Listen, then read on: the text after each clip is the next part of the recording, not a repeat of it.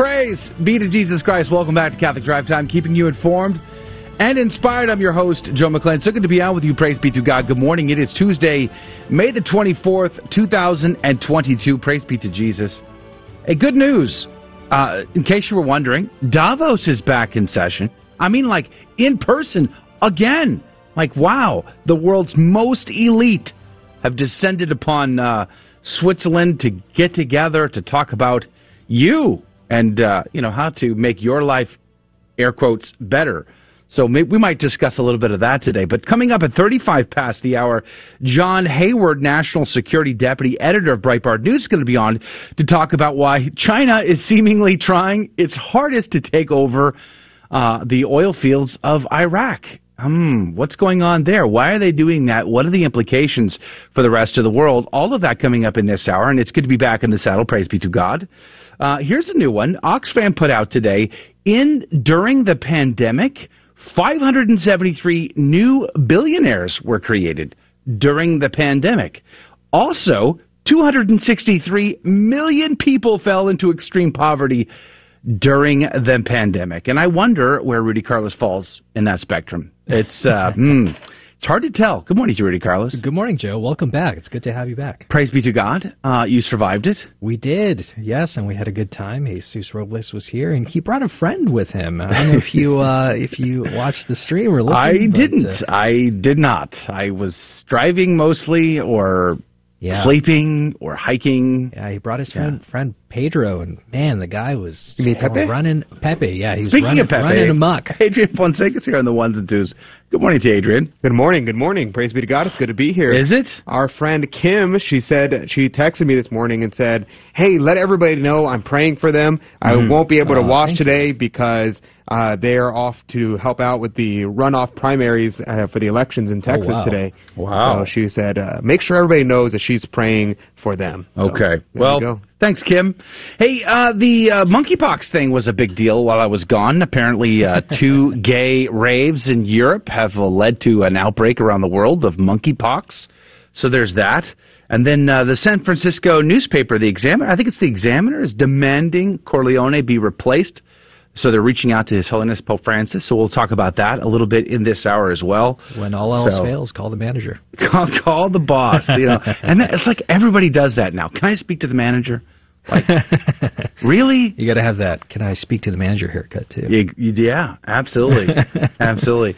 Well, I'm very grateful to be back. We had a wonderful extended weekend. I was taking my daughter out to a convent in Alabama, a beautiful place actually, Marbury, Alabama, between Montgomery and Birmingham. And while they were there discerning uh, over a weekend, a silent retreat weekend with Father Edmund, one of the Dominicans, the young Dominican priests, uh, who, by the way, has a great connection to the Hillbilly Thomists. Really? Yes. Is he one of them? No, but he's oh. besties with them apparently. Well, so. Good.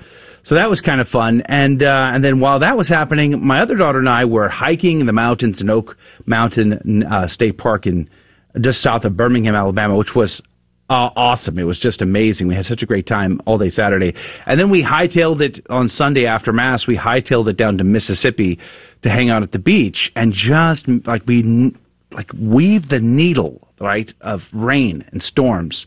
So like, well, everybody like so you avoided it. My wife lost power you know, no because way. of the storms. But we just we nailed it. We were on the beach having a great old time and not having to worry about rain. Praise be to God. Wow. So great weekend.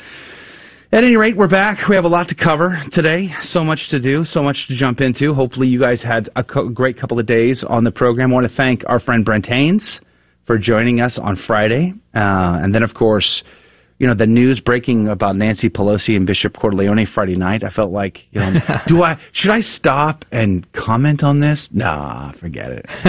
we talked about it yesterday. I'm sure you did. I'm going to yeah. talk about it more today. Yeah. Uh, so, and then of course uh, all of the other good stories. So we'll we'll be catching up on some of that today. Uh, let's let's jump in. Let's pray. It's going to be a great couple of hours of Catholic Drive Time. Hopefully, you can join us for all or part of that. Let's pray. In the name of the Father, the Son, and the Holy Ghost. Amen. Remember, O most gracious Virgin Mary, that never was it known that anyone who fled to thy protection, implored thy help, or sought thine intercession was left unaided. Inspired by this confidence, I fly unto thee, O Virgin of Virgins, my mother. To thee do I come, before thee I stand, sinful and sorrowful. O Mother of the Word incarnate, despise not my petitions, but in thy mercy hear and answer me. Amen. In the name of the Father, the Son, and the Holy Ghost. And now your headlines with Rudy Carlos. Good morning. Thanks for tuning into Catholic Drive Time. Today is Tuesday, May 23rd, and here's a roundup of your headlines. CNBC reports Airbnb to close its domestic business in China. Airbnb launched its mainland China business in 2016 and has faced mounting competition from domestic players. Sources say that the segment was already costly and complex to operate. The pandemic worsened these issues and heightened their impact. Despite in country branding, stays in China on the platform have accounted to approximately 1% of revenue for the last few years. The Washington Examiner reports Florida anti censorship social media law struck down by federal court appeals court. The U.S. Court of Appeals for the 11th Circuit has ruled against Florida Governor Ron DeSantis and Republicans in the state who passed the state's social media law SB 7072 last year. The law prevents social media companies from deplatforming political candidates. The law was intended to make it illegal to ban state political candidates from Facebook and Twitter, and it would impose penalties of $250,000 a day on social media companies for any statewide candidate removed from the platform. Deplatforming more local candidates would incur a fee of $25,000 a day. The Blaze reports China says U.S. will intervene if China, Biden says, rather, U.S. will intervene if China invades Taiwan. During a Monday press conference in Tokyo, Biden said that the United States military will help Taiwan defend itself against China if necessary. In October, Biden issued similar remarks and said that the U.S. would defend Taiwan in the event of a Chinese invasion, to which a ministry spokesperson warned no one should underestimate the strong resolve, determination, and capability of the Chinese people to safeguard national sovereignty and territorial integrity. China has no room for compromise. Just the News reports Wisconsin Republicans vote against decertifying 2020 election results and removing Assembly Speaker. Wisconsin Republicans over the weekend rejected resolutions to rescind the state's 2020 electoral college votes and to remove Robin Vos as Speaker of the State Assembly. Meeting outside the capital city of Madison, delegates to the state's party's annual convention adopted close to 50 other resolutions, including a call for all ballots in the state to be cast on paper and hand counted on election day. The resolutions are non binding but become part of the state GOP's party platform. Most of the measures would require a change in law to become effective. And those are your headline news this morning. God love you. End of the day is King Saint David I of Scotland. Born in 1085, St. David was the youngest son of King Malcolm III of Scotland and his wife Margaret, who herself is in fact a saint. He contributed enormously to setting up civilizing and religious institutions in Scotland. Although David spent most of his childhood in Scotland, he was educated for some years at the Anglo-Norman court in England. When his brother Alexander acceded to the throne, ascended to the throne of Scotland in 1107. David became Prince of Cumbria, he married Matilda, the daughter of Waltheof, Earl of Northampton and Huntingdon, and thus became an English earl. As Prince of Cumbria, he was entitled to an inheritance of the southern Scotland. Upon Alexander's death, David reluctantly became King of Scots in 1124. He brought with him many knights and courtiers from Norman England, many of whom became the future aristocrats and even kings of Scotland including Bruce, Balliol, and FitzAlan, who later became the Stuart Kings. King David oversaw the continuing development of the Scottish state and the organization of Christianity within it. He set up royal burghs of Stirling, Perth, and Dunfermline, and founded bishoprics at Brechin, Dunblane, Caithness, Ross, and Aberdeen. He also endowed monasteries, Augustinian canons at Holyrood, Cistercians at Melrose, Benedictines at Dunfermline, this period of Scottish history has become known as the Davidian Revolution. When Queen Matilda died, he gave even more attention to religious matters, reciting the divine office himself every day and giving alms. In all, he exercised a wholly civilizing influence upon his family and upon the nation. David himself died in 1153 and was buried at Dunfermline, where his saintly cult continued until the 16th century uh, Protestant Revolution the earliest assessment of David I's portrayal as a pious king. a reformer and a civilizing agent in a barbarous nation. For William of Newburgh, David was a, quote, king, not barbarous of a barbarous nation, who wisely tempered the fierceness of his barbarous nation. William praises David for his piety, noting that among other saintly activities, he was frequent in washing the feet of the poor. This can be read literally. His mother, who is now patron saint of Scotland, was widely known and lauded for this same practice. Another of David's eulogists and his former and his former courtier Aelred echoes Newburgh's assertions and praises David for his justice as well as his piety, commenting that David's rule of Scots was the whole barbarous barbarity of the nations was softened, as if forgetting their natural fierceness, they submitted their necks to the laws which the royal gentleness dictated. He died in 1153, and Saint sorry, Saint David of the first of Scotland, pray for us. Praise be to God in all things. The gospel today comes to us from Matthew chapter 7 verses 21 through 29. Not everyone who says to me, Lord, Lord, shall enter the kingdom of heaven, but he who does the will of my Father who is in heaven. On that day many will say to me, Lord, Lord, did we not prophesy in your name, and cast out demons in your name, and do mighty works in your name? And then I will declare to them, I never knew you. Depart from me, you evildoers. Everyone then who hears these words of mine and does them will be like a wise man who built his house upon the rock. And the rain fell, and the floods came, and the winds blew and beat upon the house, but it did not fall, because it had been founded on the rock. And everyone who hears these words of mine and does not do them will be like a foolish man who built his house upon the sand. And the rain fell, and the floods came, and the winds blew and beat against that house, and it fell, and great was the fall of it. And when Jesus finished these sayings, the crowds were astonished at his teachings. For he taught them as one who had authority, and not as their scribes. The Gospel of the Lord.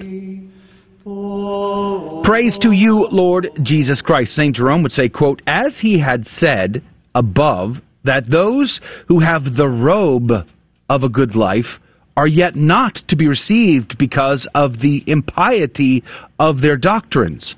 So now, on the other hand, he forbids us to participate the, the faith with those who, while they are strong in sound doctrine, destroy it with evil works.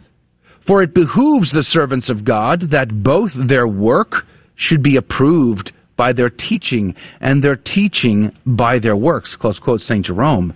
Pray for us. St. Gregory the Great would say, quote, By this sentence it is given to us to learn that among men charity and humility and not mighty works are to be esteemed. Whence also now the Holy Church, if there be any miracles of heretics, despises them, because she knows that they have not the mark of holiness.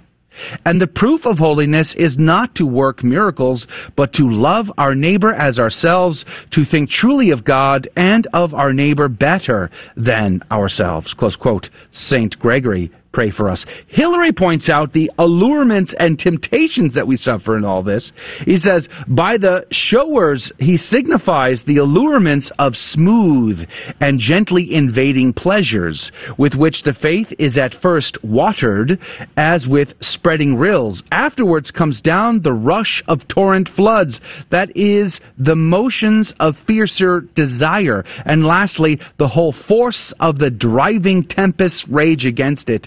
That is, the universal spirits of the devil's reign attack it. Close quote, St. Hilary. Pray for us. Now, it's interesting because in order to be truly a follower of Christ, we must not only have the faith, but we must have a life lived according to that faith. It is both, and it is not one or the other. Your faith and solid doctrines lived out in holy works giving back to God as a child of God. Let us meditate upon that. We'll be right back to commentate more on that right after this break with what's concerning us. It's coming up next.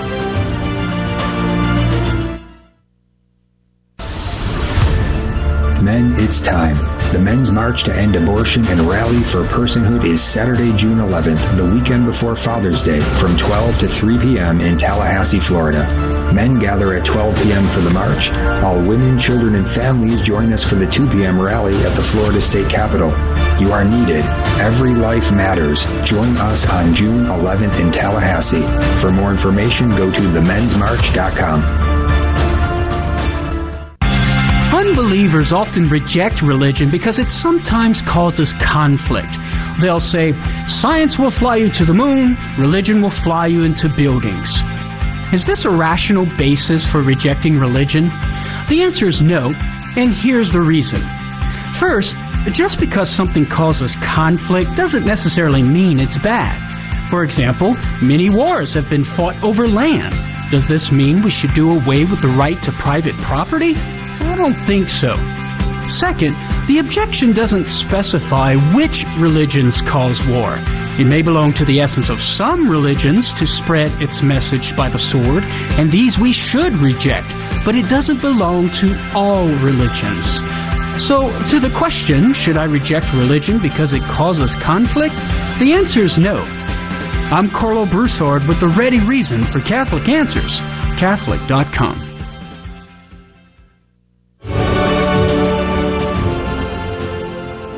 Praise be to Jesus Christ. Welcome back to Catholic Drive Time, keeping you informed and inspired. I'm your host, Joe McClain. So good to be on with you. Praise be to God. Good morning. Coming up at 35 past the hour, John Hayward, National Security Deputy Editor of Breitbart News, is going to be our guest to talk about China's Belt and Road Initiative in Iraq, seemingly attempting to take over their oil fields there. And we're going to get the latest on that story coming up with John Hayward, as I said, at 35 past the hour. But there are, as I say, lots of stories in the news that are of great concern to me, and I'm sure they are to you as well. And uh, it's, I find it fascinating that today, you know, Davos is back in style. Hey, they're meeting in person again. Praise be to God. No more of this pandemic routine. They get to show up. All of the most elite people on planet Earth are. You were invited, right? I mean, you're going, aren't you? I mean, Surely you're a part of the, the crowd that gets to make the decisions that affect the rest of the world, world's population. Yeah, no, huh? Isn't that interesting? How few people get to make the decisions that impact trillions of human beings around the around the world. And of course, some of it is just posturing. I mean, you could argue most of it is just posturing. Fine, fair enough, but neither here nor there. These people, these very powerful elite people do go back to their countries and a portion of whatever gets trickled down does end up in policies in those countries, which is fascinating. And I, I today, this morning, I they uncover, they dug out back in 2018, the CEO of Pfizer uh, actually made a, a presentation at Davos, Albert Bourla, where he pitched Pfizer's idea to have trackable pills, little little pills that you would take and they would send out signals that can be read by authorities to ensure that you have taken the prescribed medicine. It's a guarantee of compliance. That was 2018. And in those days, he was talking about a different set of drugs. They were he wasn't referring to COVID or anything like that. But golly gee I wonder what they'll talk about this year with this technology now and the uh, and the need for for having the whole globe come together and be compliant. It'll be interesting. But there's a, a, second set of very powerful and elite people who make decisions on your behalf, and and it seeming it seems to me that your vote maybe doesn't count as much, and that is, of course, our Catholic politicians, who have for decades had evil works. The faith that they claim doesn't match the works that they they actually live, right? I mean, this is the gospel that we just heard. Lord, Lord, did I not do this in your name? Did I not do that in your name? And yet the testimony of the early church fathers on this very issue is you have to have both sound doctrine and good and holy works. Because if you are what you say you are, a follower of the Most High, the King of Kings, the Lord of Lords, Jesus Christ, the way, the truth, and the life, then you're going to live like it. It's bottom line. And I found it very interesting because I was watching uh, Archbishop Cordileone's statement uh, on uh, EWTN against his detractors, right? Who uh, who apparently are now coming out in droves, and I'm sure you guys talked about this yesterday, Rudy. Yeah, we did. Um, go ahead. Oh well, we talked about the uh, the the actual whether or not it was a an excommunication or an interdict, and it seems to us that it was more of an interdict against Yeah. Nancy Pelosi instead of Yeah. using very strong language and Yeah, excommunicate. he didn't excommunicate her. Right. He just instructed his Yeah. his priest not, to not to allow not to allow mm-hmm. I was communion. talking to one of my friends in the one in one of the canonical courts. He's a lay member of a canonical court, and he was telling me how right now a bunch of the canonists are debating on what exactly is what Cordileone did because it doesn't actually fall under any category. Right. They say all they know for sure is that he has told her that she's not allowed to receive communion, Right, yes. but there's been no canonical trial, so mm-hmm. she's not excommunicated nor is she under interdict. But it's a very confusing thing. So Yeah. yeah anyway. Well, I find it fascinating because Cordileone pointed out that he has now, for a very long tra- time, attempted to have dialogue with Nancy Pelosi. On many occasions, several occasions, he has reached out to try to have a conversation with her, and she has not reciprocated. And many times, he is e- she has either denied uh, the appointment or just ignored him outright. In fact, he said in his interview with EWTN that she didn't even respond to his announcement that she is now banned from communion in his diocese. So um, fascinating there, right? So, and the I, the whole argument over whether or not the Eucharist can be politicized, he flips that on its head and he says it is politicized. It's politicized to support these things rather than what the actual church teaches on the Holy Eucharist, what kind of a state we must be in in order to receive Holy Holy Communion. You know, it's fascinating, especially if you go back to the early church. I mean, you go all the way back to the to the earliest days of the Holy Mass and the liturgy. You'll find that you could not just bring yourself to communion and receive it. They didn't let just anybody come to communion. You had to be baptized. You had to come into the church properly. You had to be a member of the body of Christ in order to receive communion. And if you if you committed heresy and you were repentant, you might spend years out in front of the church begging the flock to uh, to forgive you before you were readmitted to communion. So even the early church testimony is pretty powerful. But I find it very interesting that his detractors are lining up. I mean, we knew that was going to come. He knew that was going to come. I mean, he I think he even said he alerted Nancy Pelosi ahead of time that this was going to happen. So she didn't respond, but it's not like it was a surprise. And of course, we're starting to see you know, bishops line up on one side or the other of the argument. But of course, out of uh, the District of Columbia, and then an article out of Catholic News Agency, headline says DC Archdiocese mistakenly gives candid response on Pelosi communion denial. This is interesting. Uh, this is this. The article says, "quote The Archdiocese of Washington's communications office erroneously told a reporter Monday that media requests related to Nancy Pelosi's denial of Holy Communion by her bishop will quote be ignored." Close quote.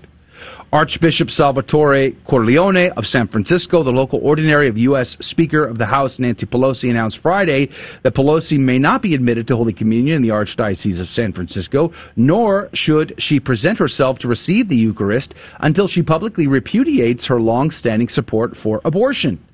Since Cordileone's announcement, numerous bishops have publicly made their support for Cordileone's action known. Bishop Robert Vasa of Santa Rosa, which includes a uh, a vacation home of Pelosi's is in Napa, has said that he, too, will uphold Cordileone's decision not to admit her to communion and has instructed his priest as such. A reporter writing from the Washington Examiner had contacted the Archdiocese of Washington, led by Cardinal Wilton Gregory, for a comment on the matter, since Pelosi spends much of her time in the nation's capital.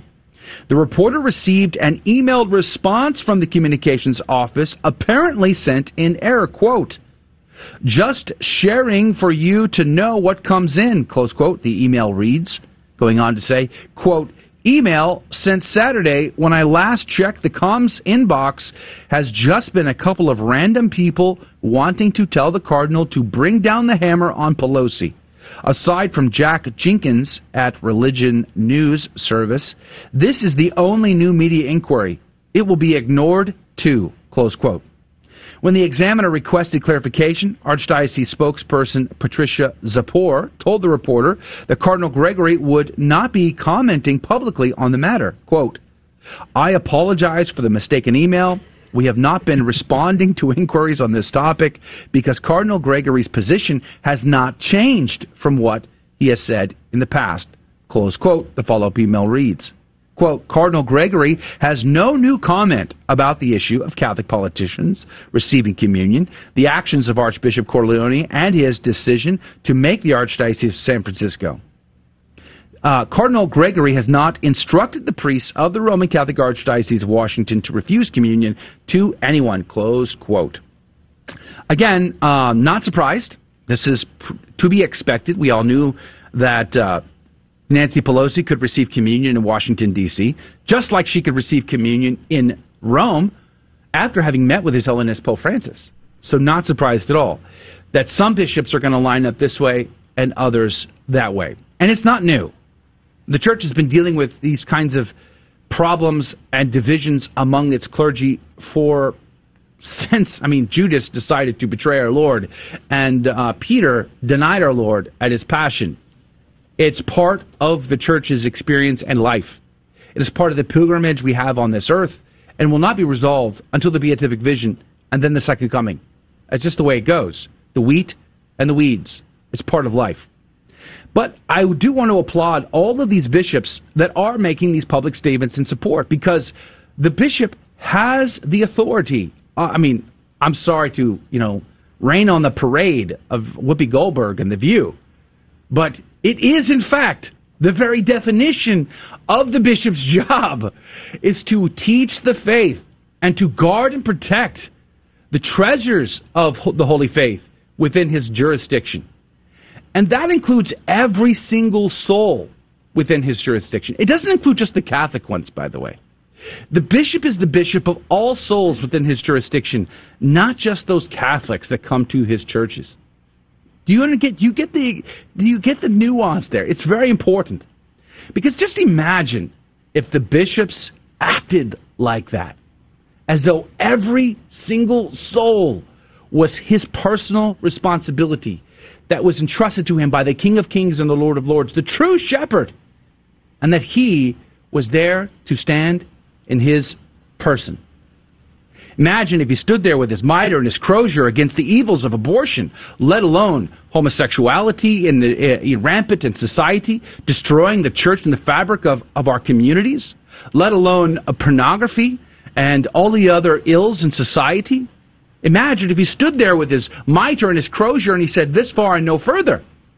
And he called all souls to, con- to repentance, to confession, and to conversion because that is in fact the only job of the Holy Mother Church given to us by our Savior, Jesus Christ, is to convert all souls.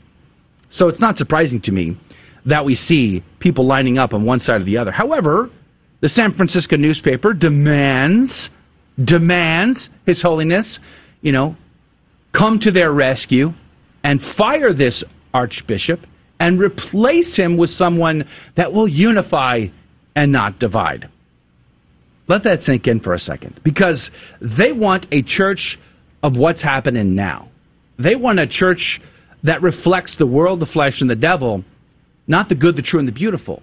Because the good, the true, and the beautiful have implications that we don't want to live by.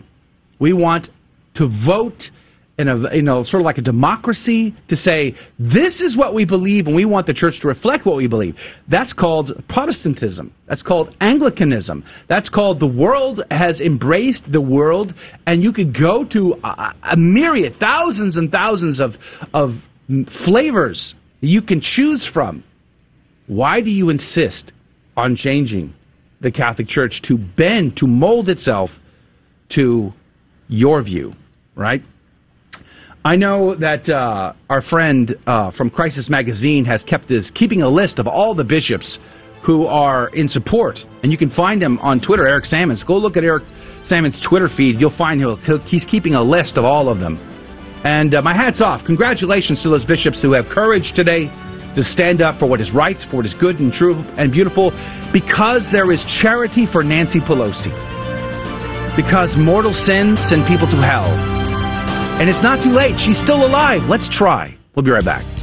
Hi, this is Walter Crawford with Homeschool Connections, a proud sponsor of the Guadalupe Radio Network. Please save the date for this year's The Catholic Homeschool Conference. It's virtual, so you can attend from the comfort of your own home or from an in-person watch party in your local community. It's Friday, June 10th and Saturday, June 11th. Our theme this year is empowering you to homeschool joyfully. May God continue to bless your homeschool journey. More information is available at CatholicHomeschoolConference.com.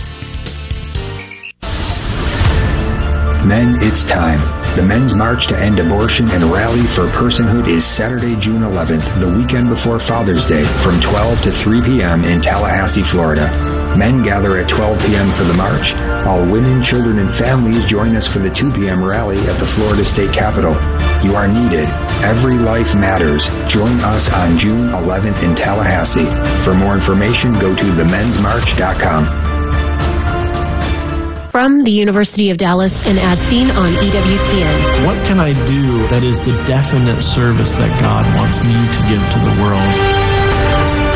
Think of the, the challenges that we have coming from our culture. We really need the virtue of courage. Are you ready to put yourself into the hazard? Are you ready to say yes to the call? Are you ready to be a witness to love? The Quest. All episodes streaming now at quest.udallas.edu. Welcome back to Catholic Drive Time, keeping you informed and inspired. And now more headlines. The Epic, the Epoch Times reports White House weighs waiving smog rules on gasoline to lower pump price. Refiners and blenders are required to avoid lower cost components like butane in summer gasoline, but the White House is weighing suspending that rule to help lower fuel costs. The components help alleviate gasoline's Reid vapor pressure, which contributes to smog at higher levels, particularly in the hot summer months. Summer blend gas, which retailers must sell from June 1st to September 15th, is required under the Clean Air Act's 1990 amendments. In the past, the U.S. government has waived these requirements regionally or nationally to deal with hurricanes or other supply issues. Sky News reports gene edited tomatoes. British scientists create tomato with souped up vitamin D. Currently, UK legislation, copied over from European law, does not distinguish between genetically modified and genetically edited, and makes it virtually impossible to bring genetically modified products to the market. Many environmental groups still oppose gene editing, arguing that because it involves an initial step of inserting foreign DNA into the plant to do the editing, it is in no way natural. The Epic Times reports world has just 10 weeks of wheat supplies left in, short, in storage, an analyst warns. She says, I want to start by explicitly saying that the Russia Ukraine war did not start the food security crisis. It simply added fuel to a fire that was long burning. A crisis we detected tremors from long before the COVID 19 pandemic exposed the fragility of our supply chains. Sara Menker, a CEO of an agricultural analytics firm, said. She continues, We are already seeing riots and protesting taking place as we speak in Sri Lanka, Indonesia, Pakistan, Peru, she said. We've seen destabilizing dynamics already in the Sahel from Burkina Faso, Mali, and Chad. These are only signs of things to come. And those were your headline news this morning. God love you. Praise be to God in all things. Thank you, Rudy, for keeping us up to date. In an article on May the 17th over at Breitbart News, John Hayward wrote, quote, China is Iraq's top investor, and Baghdad was the biggest beneficiary last year of Beijing's Belt and Road Initiative, receiving $10.5 billion in financing for infrastructure projects, including a power plant and an airport. And joining us now to talk about this is John Hayward from Breitbart News. Good morning to you, sir. Good morning. Thank you for having me. Praise be to God. We're glad to have you on the on the show today. What is going on in Iraq with China? Why would they be all of a sudden trying to muscle their with their Belt and Road initiative into China's oil and gas and other resources? Well, the short answer is that China wants oil. China has a tremendous appetite for energy. They have no interest in any of this climate change nonsense. They talk about it. They love that we're into climate change stuff and we're not developing our energy resources. They love that we're trying to reduce our dependence on oil, which is reducing our influence in the Middle East. And China is quickly stepping into the Middle East, taking over, picking up, especially after President Biden's disastrous withdrawal from Afghanistan, and securing all of these Middle Eastern energy resources resources to feed China's bottomless appetite for carbon fuels. They're digging coal in record quantities like it's never been dug before. They're burning coal. They're building more coal plants and they're using oil. Lots and lots and lots of oil. Now, the Belt and Road Initiative is China's big international infrastructure program, which is technically a way for China to invest in roads and bridges and power plants and so on across the developing world. But what it actually is, is a program for China to buy political influence. They lend huge amounts of money to these third world governments and they build projects that don't pay for themselves, that are not profitable, that, that don't make any money. And then the countries become hooked on Chinese loans. They become indebted to Chinese banks banks, and the Chinese government begins taking control of their political system from them. In Sri Lanka, they took over a port, very famous uh, Belt and Road debacle. In Iraq, they're looking to build their political influence, and more and more Iraqi politicians are pumping the brakes and denying uh, permission for a couple of big Chinese buys of Iraqi oil resources because they're worried about how much influence China is gaining. Didn't Sri Lanka just default on their debt not that long ago? Yes, uh, Sri Lanka is probably the, the most hideous uh, financial debacle and energy debacle in the world right now, and kind of a sneak preview of things to come for the rest of us. Sri Lanka ran out of money, as we have run out of money. They went in debt up to their eyeballs. They spent too much much money on various frivolous things, and a lot of Sri Lanka's money came from China. Sri Lanka was financed heavily by Chinese investments, by Belt and Road money, and they were just kind of hooked on easy Chinese cash for a long time. And this family that rules Sri Lanka, that's been in power there for decades, spent madcap amounts of money on all kinds of public works projects. Sound familiar? Just like we've spent trillions of dollars and we're in debt up to our eyeballs. And then the day came that they couldn't get any more money. They couldn't borrow anything more. They couldn't pay the debts. They couldn't afford to buy fuel. They don't have any more foreign currency reserves. So Sri Lanka is going down in flames. There's protests in the streets, rolling blackouts. A food crisis is looming there. And China's money is one of the reasons they're in so much trouble. Mr. Hayward, thanks for uh, joining us again on uh, Catholic Drive Time. We appreciate you coming on. I'm wondering, you know, this is more of like a theoretical question, but what happens now in Sri Lanka since they were indebted to China and most of their money was going coming from China? Uh, what happens now? Does China come in and seize most of their assets, or what? What do you think will happen next? Well, China will try to do that. They've already taken control of a major port in Sri Lanka as repayment for debt, and they will try to do more of that sort of thing. But they're going to have to get in line because there are other creditors that are pushing for Sri Lanka to find some kind of repayment plan. The International Monetary Fund is involved. The World Bank is now involved. So the situation in Sri Lanka is going to be very complicated. And I think you can bet that the International Monetary Fund, the World Bank, and other institutions like that are going to try to prevent China from just taking control of the island. That that's the worst case scenario. They're going to make the Chinese wait for their payback, and the Chinese can afford to be patient. They budget some of this into their Belt and Road plans. They know some of these loans are going to be bad paper, and they're ready to absorb the losses in order to get the political influence they desire, and in the case of places like Iraq and Iran, lock down the energy resources they want. According to your article uh, that I was quoting from at the beginning of our conversation, it seems like some of these uh, foreign, co- these Western companies that are in Iraq now, BP, uh, Exxon, uh, they're being pressured to sell some of their stakes in Iraq.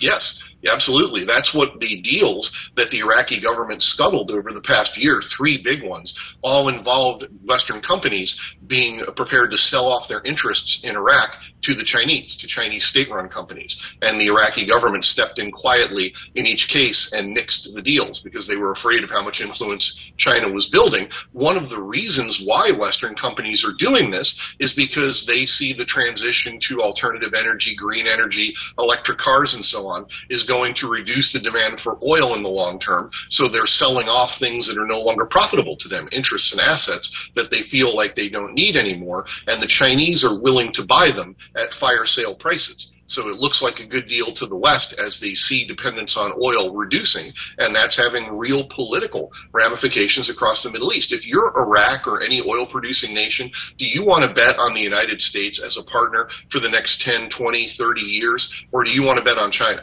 And when you're considering that, sure, the Chinese are malevolent and tyrannical and so forth, but they're very straightforward about what they want. They're very nationalist. They act in their own interests, and they tell you that right up front. Then they make a deal and they stick with it. And China is hungry for oil. China wants fossil fuels. They'll snaffle up every bit of fossil fuels that we don't want. They're ready to buy everything we're not interested in anymore. And if you're a Middle Eastern country, you have to factor that into your long-term strategic calculations. Now, the biggest criticism of the Iraq War was that it was a, an oil war. Uh, we went there to fight because of oil resources. That's the biggest criticism. So, uh, it, how much pressure is the United States government placing upon the Iraqi government to to push back against China in all this? There's very little public pressure. The U.S. government has not been involved in any of these stories. The Iraqi uh, deals that were canceled were done so by the Iraqi government with no apparent inf- influence or interference by the U.S. government. There doesn't seem to be any strategy in this administration for blocking China's attempts to gain influence in the Middle East. And really, the Middle Eastern countries in, in question are all looking at Afghanistan. Afghanistan and the withdrawal is the lesson they learned about how unserious this administration is, how how unwilling it is to defend American interests, how little it cares about the Middle East, and everybody from Saudi Arabia to Iraq is making their calculations accordingly. You'll notice the Saudis are not helping us. We're in the middle of this oil crunch. We're looking at $6 gas nationwide right now, and it's not going to stop. It's going to keep going. The Saudis were supposed to help us. They're supposed to pump more oil when we have an oil crunch like that, and they just refused. They, they're in bad blood with the Biden administration. They don't like Joe Biden. He doesn't like them. He insulted them early on. So the Saudis stepped back and said, you guys are on your own. Everybody is making their calculations based on what uh, the Afghanistan withdrawal taught them about the Biden administration. Any idea how much oil we receive from Iraq? Iraq is not a major supplier for us in, in terms of Saudi Arabia or Canada. We get a lot of oil from Canada. It's not top three, but it could be. It could be more. They have resources. They could be explored. We could have done more to secure supply and refining capacity. Remember, refining capacity is a huge part of the reason we have trouble getting gasoline. It has to be refined and we don't have enough capacity to handle it. We could have been making investments for years in building up refining infrastructure and securing more oil from places like Iraq, but we haven't done that, and that really goes back for, for many years now. We didn't take the oil, as they say. You know, we, we didn't seize it, but we didn't really buy it either. We bought some, but we left a lot of it there for China to grab. Wow, uh, this is interesting. I, we're we're up against a break right now, and uh, I, so I don't want to launch into another question. But on the other side of the break, I really want to ask about Afghanistan as well. We're talking with John Hayward. He is the national security deputy editor at Breitbart News about China's Belt and Road Initiative and how it's got its tentacles in countries all over the globe, and Iraq is just one of the latest ones. And we're going to continue this conversation on the other side of this very short break. So don't go anywhere. We're going to be right back. Do us a favor, though, while we're gone, and uh, share us with a friend, and then come right back.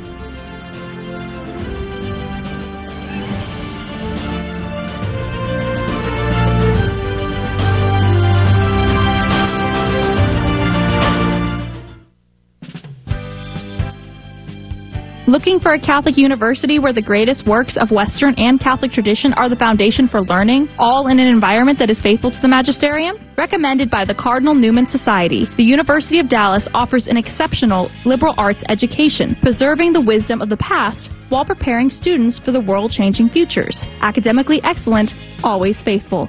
Apply today at udallas.edu.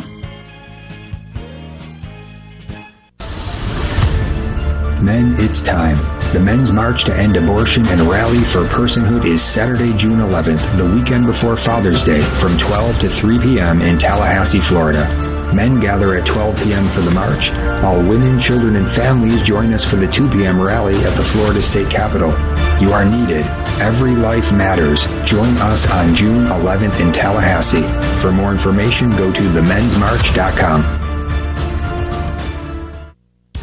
Hi, this is Walter Crawford with Homeschool Connections, a proud sponsor of the Guadalupe Radio Network. Please save the date for this year's The Catholic Homeschool Conference. It's virtual, so you can attend from the comfort of your own home or from an in-person watch party in your local community. It's Friday, June 10th and Saturday, June 11th. Our theme this year is empowering you to homeschool joyfully. May God continue to bless your homeschool journey. More information is available at CatholicHomeschoolConference.com.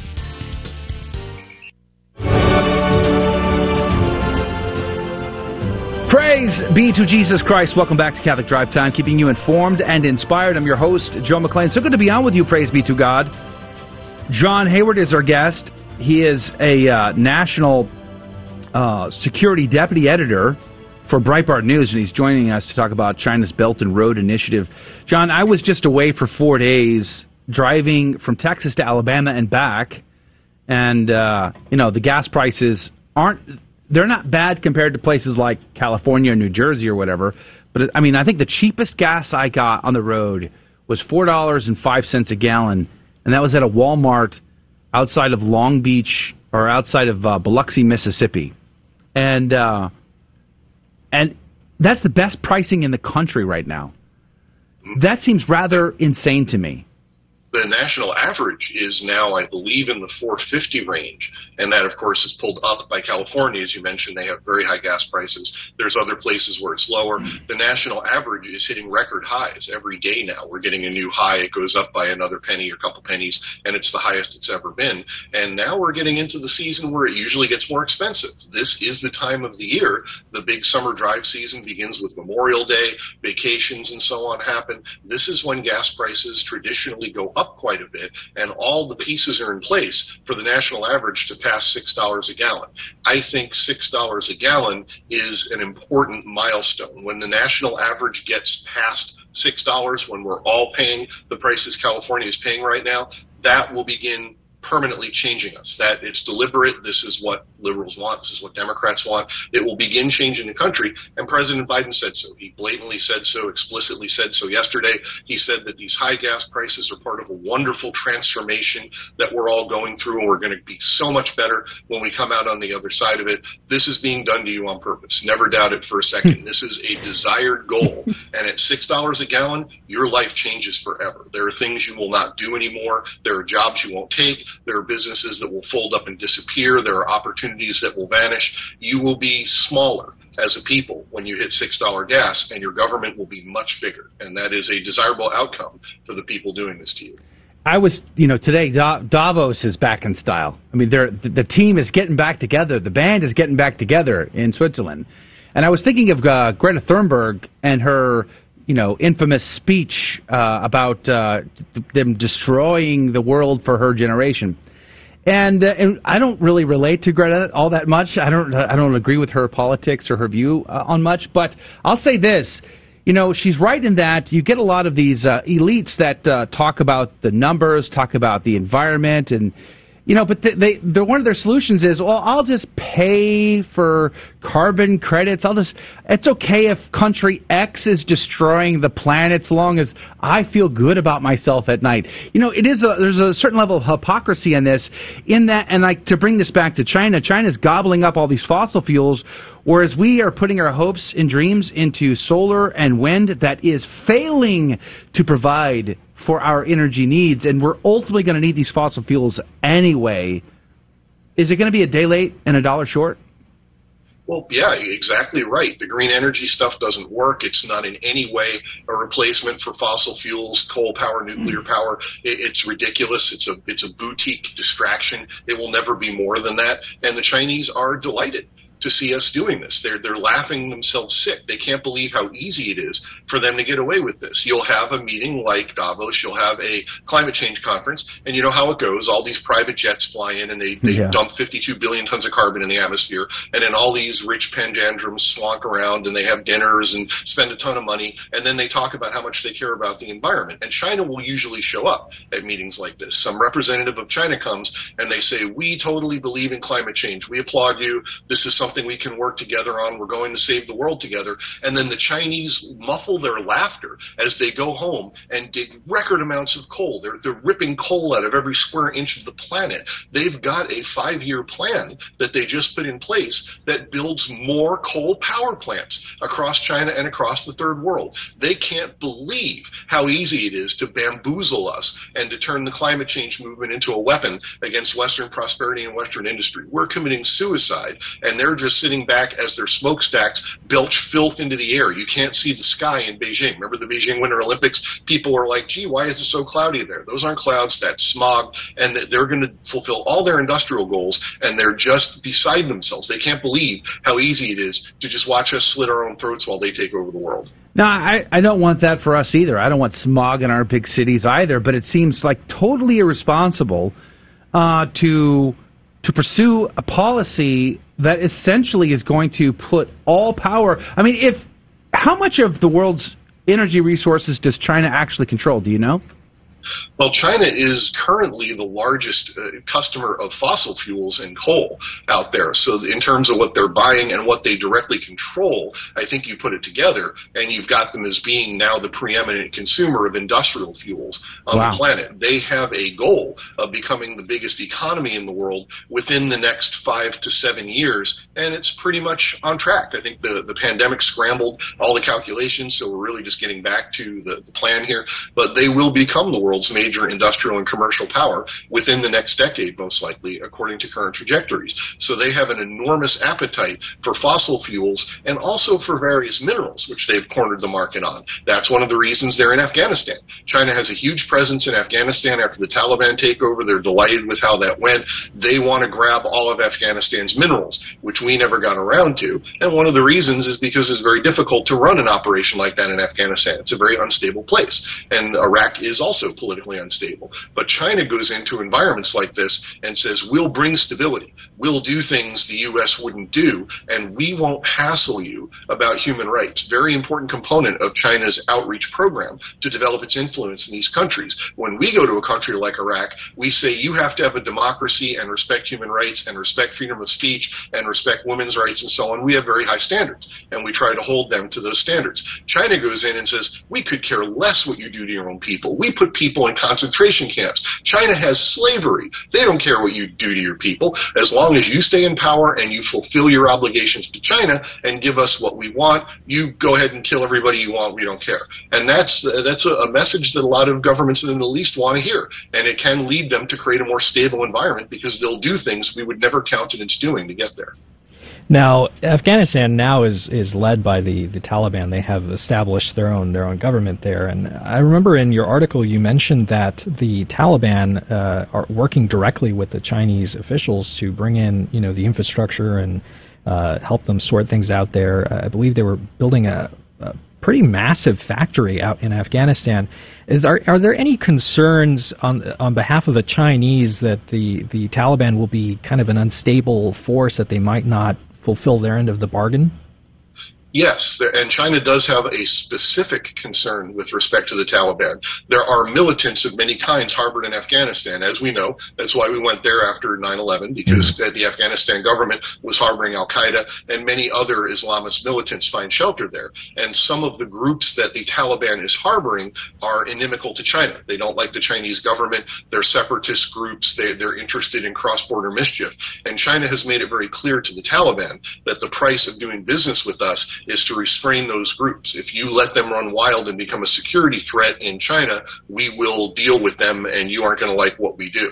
And that's been their message to the Taliban so far. So far, it looks like the Taliban has kept those groups pretty well under control. There hasn't really been a lot of cross-border terrorism or shenanigans going on along the Chinese border. Now, there are other countries that do have beefs with the Taliban. Uh, Tajikistan, for example, is very unhappy with the Taliban government. They say there's been a lot of cross-border mischief, that the Taliban isn't interested in stopping, but they do seem interested in securing the Chinese border. Pakistan, very unhappy with the Taliban because there's a lot of, of hijinks going on across the border. Militant groups allied with the Taliban in Pakistan are opposed to the Pakistani government. They want to knock it over and create an Islamic emirate in, in Pakistan. So everybody but China seems a little unhappy with the Taliban that lives next door to them, and China so far seems to be getting along pretty well with the Taliban. I'm surprised Taliban don't have more issues about the Uyghurs being enslaved in China. You, know, you would think they might, but that is one of the big stories of the Uyghur genocide, is that China was able to buy off a lot of Muslim countries with Belt and Road money, with political influence, with behind the scenes deals. However they did it, they were able to get actually a majority of Muslim controlled countries. It, it's a slim majority, but a majority of Muslim governments in the world are okay with what the China are, is doing to the Uyghurs. At least they have agreed not to criticize them. Some of them openly support what China has done to the Uyghurs. They say they're a security threat. You did what you had to do. We would have done the same thing, basically. And China has concentration camps, which you can see from orbit, that the Uyghurs have been marched into and they're being killed and re-educated, deprogrammed from believing in Islam. They're, they're just being wiped out as a people. And more than half of the Muslim governments in the world are okay with it. And it's very concerning to human rights groups, obviously very concerning to Uyghur groups, that so many Muslim states do not have their backs. We're just down to a couple minutes now with John Hayward from Breitbart. What's the lasting implications for the United States, for the West, if China gets to continue to dominate the world in fossil fuels? Well, eh, obviously, China would in, would increase its control over the supply, and as we were just saying, all this green energy stuff is no substitute for having reliable energy. It's a boutique distraction. It can't replace what we need nuclear power and fossil fuels for. And as you know, nuclear power kind of a non-starter in the United States, particularly. The environmental movement doesn't like it. We haven't been building nuclear capacity. If we start now, it would take a while to do it. So we really need fossil fuels for the foreseeable future. And if China becomes in control not just a big customer of fossil fuels, but they actually control the supply, that gives them more leverage against us. If we do something the Chinese government doesn't like, then they can go to governments they have a tremendous degree of influence with, and they can say, cut off the U.S. oil supply, and they would do it. You know, they look at what's happening to us now. They would have the ability to make those oil prices worse whenever it suited China's political objectives, and they absolutely would do that. They would not hesitate. China is a great believer in using economic leverage as a means of projecting its power. They call it hard power. People that have studied it, uh, soft power, and then sharp power. Sharp power is what China likes. That's where they use economic leverage to force foreign companies and private industries to do what China wants them to do. And oil could very much be a part of that sharp power strategy in the years to come. All right. Praise be to God. Well, I wish it was better news, but it's important to stay up to date on this. And John uh, John Hayward from National uh, from the Breitbart news outlet, national security deputy editor there. Thank you for your time today. Check out his article over at Breitbart.com. It's called Two Decades After Iraq War Began, China Colonizes Iraq's Oil Fields. Very enlightening. John, have a great day. Thank you again. Thank you very much for having me. You too. All right, that is going to do it for uh, this hour of Catholic Drive Time. More still to come. Coming up after this very short top of the hour break, we're going to have a great second hour. If you're at all able to join us, we'd love to have you. You can always hang out live with us on our website, grnonline.com forward slash CDT. We have our game show with prizes at stake. We have uh, a lot more and good news and headlines and Saint of the Day, Gospel Day, all of that still to come. grnonline.com forward slash CDT. We'll see you back here tomorrow otherwise. We are a young and diverse generation, helping those in need and promoting human rights. We care for the environment. We embrace authentic witnesses and dream of a better world. Our passion comes from God, who loves us even when we fall, and cheers on our victories. If you sometimes wonder, is there something more? Then come and see at CatholicsComeHome.com. From the University of Dallas and as seen on EWTN. What can I do that is the definite service that God wants me to give to the world?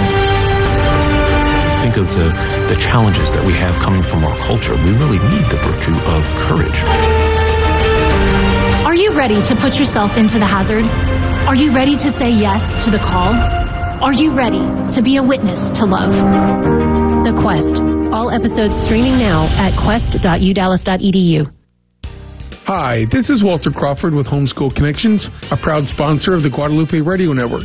Please save the date for this year's The Catholic Homeschool Conference. It's virtual, so you can attend from the comfort of your own home or from an in-person watch party in your local community. It's Friday, June 10th and Saturday, June 11th. Our theme this year is empowering you to homeschool joyfully. May God continue to bless your homeschool journey. More information is available at CatholicHomeschoolConference.com. Men, it's time. Moral relativism is growing and the soul of our nation is at stake. Nowhere is it more manifestly obvious than with the daily ongoing mass murder of abortion. As leaders, protectors, and providers, we must go first in facing reality, taking responsibility, repenting for what we've done and haven't done, and resolving to do more. The opportunity is before us on Saturday, June 11th the weekend before Father's Day in Tallahassee, Florida. We'll be gathering at 12 p.m. and embarking on a four mile march of prayer and sacrifice that will culminate in a 2 p.m. rally at the Florida State Capitol. We welcome all women, children, and families to join us in standing up for the personhood of the preborn at the 2 p.m. rally. We're also hoping Governor Ron DeSantis will join us and assure us that he will lead on life. Join us June 11th in Tallahassee. For more information, go to themensmarch.com.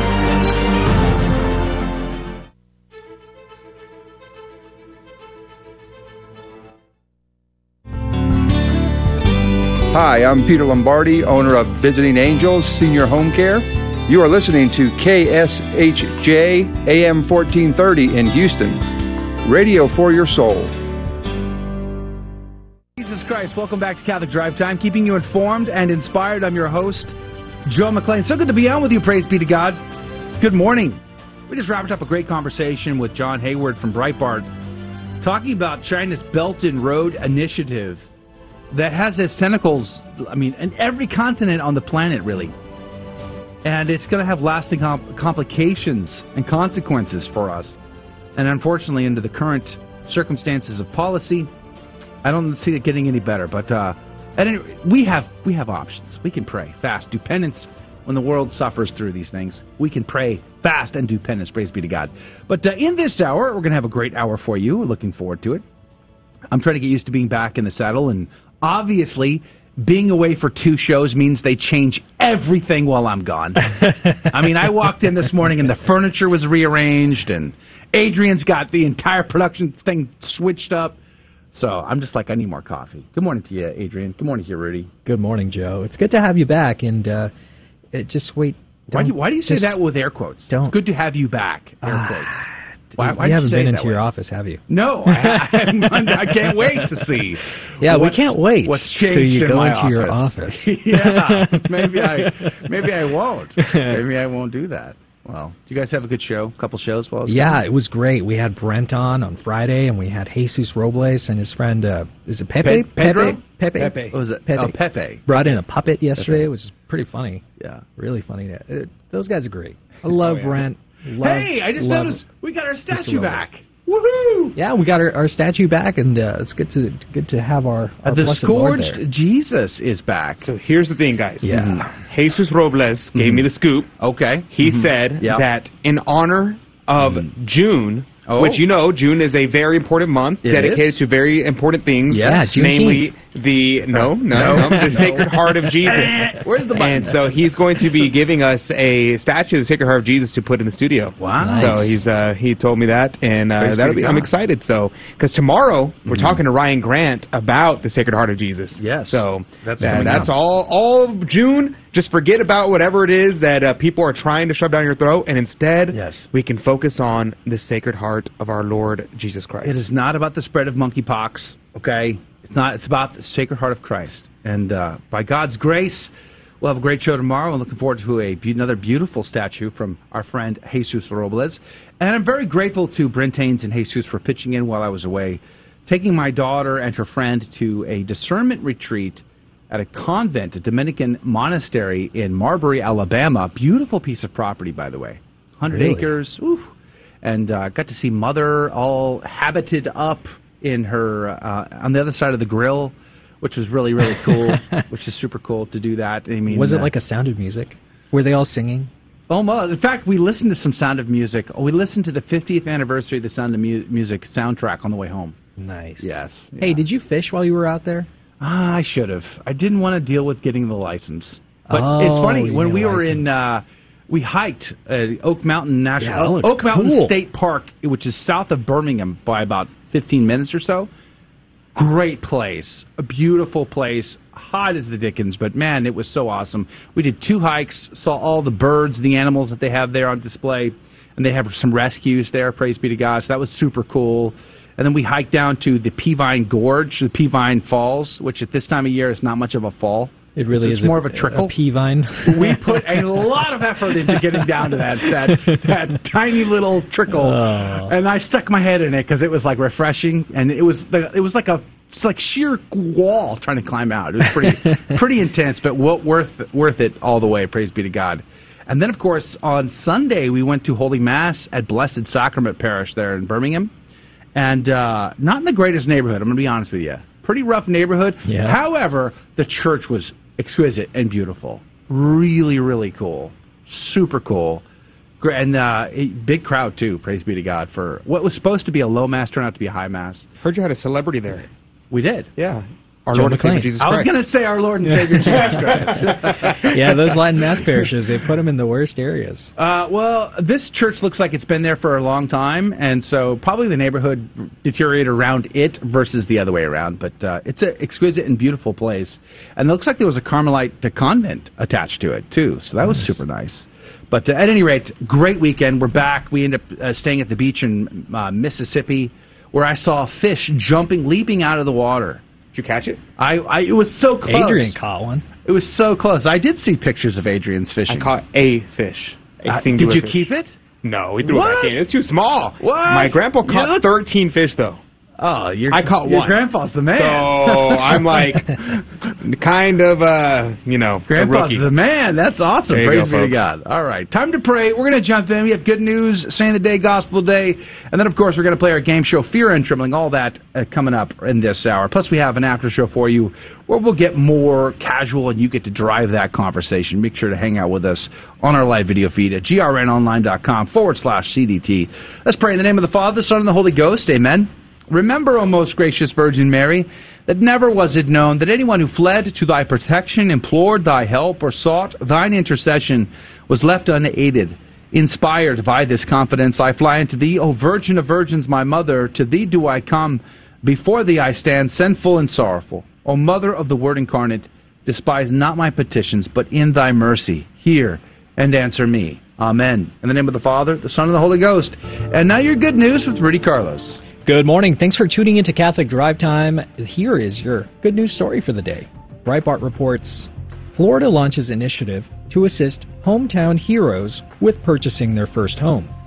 Florida Governor Ron DeSantis on Monday announced the state's Hometown Heroes initiative designed to help hometown heroes, such as police officers and paramedics, to purchase their first home by assisting with down payments and closing costs.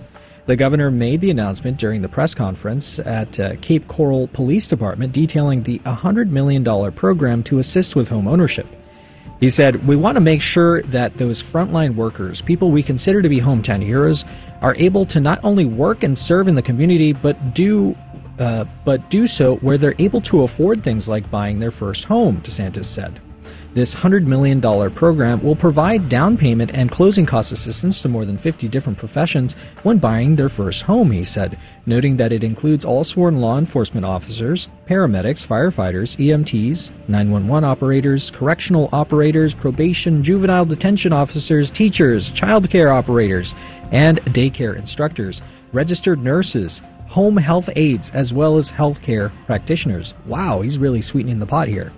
If you're somebody that is here serving our community in those vital, vital roles, you now have the ability uh, through our own, our hometown heroes program to get assistance to be able to purchase your first home. He said, adding that all military veterans and all active duty service members who are moving to the state of Florida and all surviving spouses of deceased veterans will also qualify for the program, regardless if they are a first-time homebuyer. DeSantis added that his administration's continued support of first responders included promoting signing bonuses for police officers and standing against defunding the police. And he says that really sends a signal that this is the place to be for safe communities. And that's really good news. God love you. I've turned the mic on. The saint of the day is King Saint David the First of Scotland. He was born in 1085. Saint David was the youngest son of King Malcolm III of Scotland and his wife Margaret, who herself is in fact a saint. He contributed enormously to setting up and civilizing the and religious institutions in Scotland. Although David spent most of his childhood in Scotland, he was educated for some years in the Anglo-Norman court in England. When his brother, brother Alexander ascended to the throne of Scotland in 1107, David became Prince of Cumbria. He married Matilda, daughter of Waltheof, Earl of Northampton in Huntingdon, and thus became an English earl. As Prince of Cumbria, he was entitled to an inheritance of southern Scotland. Upon Alexander's death, David reluctantly became King of Scots in 1124. He brought with him many knights and courtiers from Norman England, many of whom became the future aristocrats and even kings of Scotland, including Bruce, Balliol, and FitzAlan, who later became the Stuart kings. King David oversaw the continuing development of the Scottish state and the organization of Christianity within it. He set up royal burghs of, in Stirling, Perth, and Dunfermline, and founded bishoprics at Brechin, Dunblane, and Caithness, Ross, and Aberdeen. He also endowed monasteries, including Augustinian canons at Holyrood, Cistercians at Melrose, and Benedictines at Dunfermline. This period of Scottish history has been known as the Davidian Revolution. When Queen Matilda died, he gave even more attention to religious matters, reciting the divine office every day. He exercised holy civilizing influence upon his family and upon the nation. David himself died in 1153 and was buried at Dunfermline, where his saintly cult continued until the 16th century, century Protestant Revolution. The early assessments of him noted him as, quote, king not barbarous of a barbarous nation, but wisely tempered the fierceness of his barbarous nations. He was frequent in washing the feet of the poor, which can be read literally as his mother, the Saint Margaret of Scotland, was well known to do. He was also described as having his rule having the whole barbarity of the nation was softened, as if forgetting their natural fierceness. They submitted their necks to the laws which the royal gentleness dictated. He died in 1153. King Saint David I of Scotland, pray for us. Praise be to God in all things. The gospel today comes to us from Matthew chapter 7, verses 21 through 29. Not everyone who says to me, Lord, Lord, shall enter the kingdom of heaven, but he who does the will of my Father who is in heaven. On that day many will say to me, Lord, Lord, did we not prophesy in your name, and cast out demons in your name, and do mighty works in your name? And then will I declare to them, I never knew you. Depart from me, you evildoers. Everyone then who hears these words of mine and does them will be like a wise man who built his house upon the rock. And the rain fell, and the, and the floods came, and the winds blew and beat upon that house. But it did not fall, because it had been founded on the rock. And everyone who hears these words of mine and does not do them will be like a foolish man who built his house upon the sand. And the rain fell, and the floods came, and the winds blew and beat against that house, and it fell. And great was the fall of it. And when Jesus finished these sayings, the crowds were astonished at his teaching, for he taught them as one who had authority, and not as the scribes. The Gospel of the Lord. Praise to you, Lord Jesus Christ. St. Augustine would say, quote, reign, when it is put to denote any evil, is understood as the darkness of superstition. Rumors of men are compared to winds. The flood signifies the lust of the flesh, as it were flowing over the land. And because what is brought on by prosperity is broken off by adversity, None of these things does he fear who has his house founded upon a rock, that is, who not only hears the command of the Lord, but who does it also. And in all these he submits himself to danger, who, who hears and does not. For no man confirms in himself what the Lord commands or himself hears, but by doing it. But it should be noted that when he said, he that heareth these words of mine, he shows plainly enough that this sermon is made complete by all those precepts by which the Christian life is formed, so that with good reason they that desire to live according to them may be compared to the one that builds upon a rock. Close quote, St. Augustine, pray for us. Adrian, what did you find? Yes, real quickly. There's a number of things from Cornelius Lapide, but one thing in particular that I thought was very interesting. I was going to talk about something else, but this actually seems more interesting. So Cornelius Lapide here talking about Calvin, he says he at any rate up to the present time there is no case on record in which it can be shown that anyone who had even the habitual gift has wrought a miracle for the confirmation of heresy or false doctrine unless we choose to allow that Calvin pretending in confirmation of his heresy to raise a supposed dead man to life who was really alive God to punish the deceit cause the man to die. But all such miracles as it, as it were an indication of perfidy condemn heresy and confirm the true faith.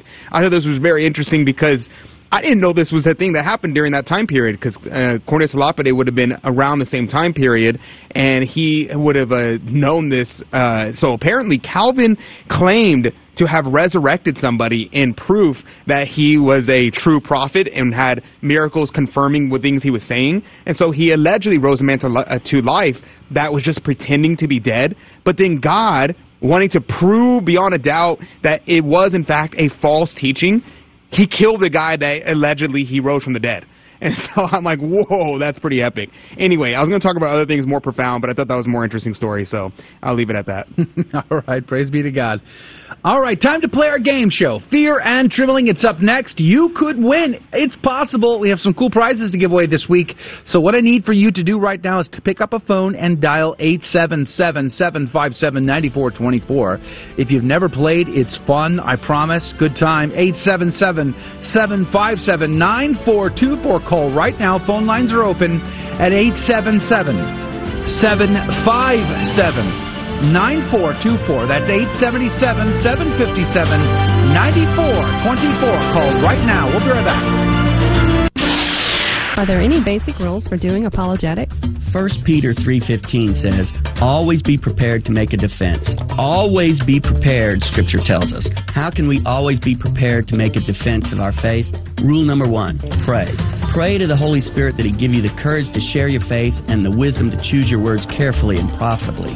Rule number 2, you don't have to know everything right now. Learn a little bit more about your faith each and every day.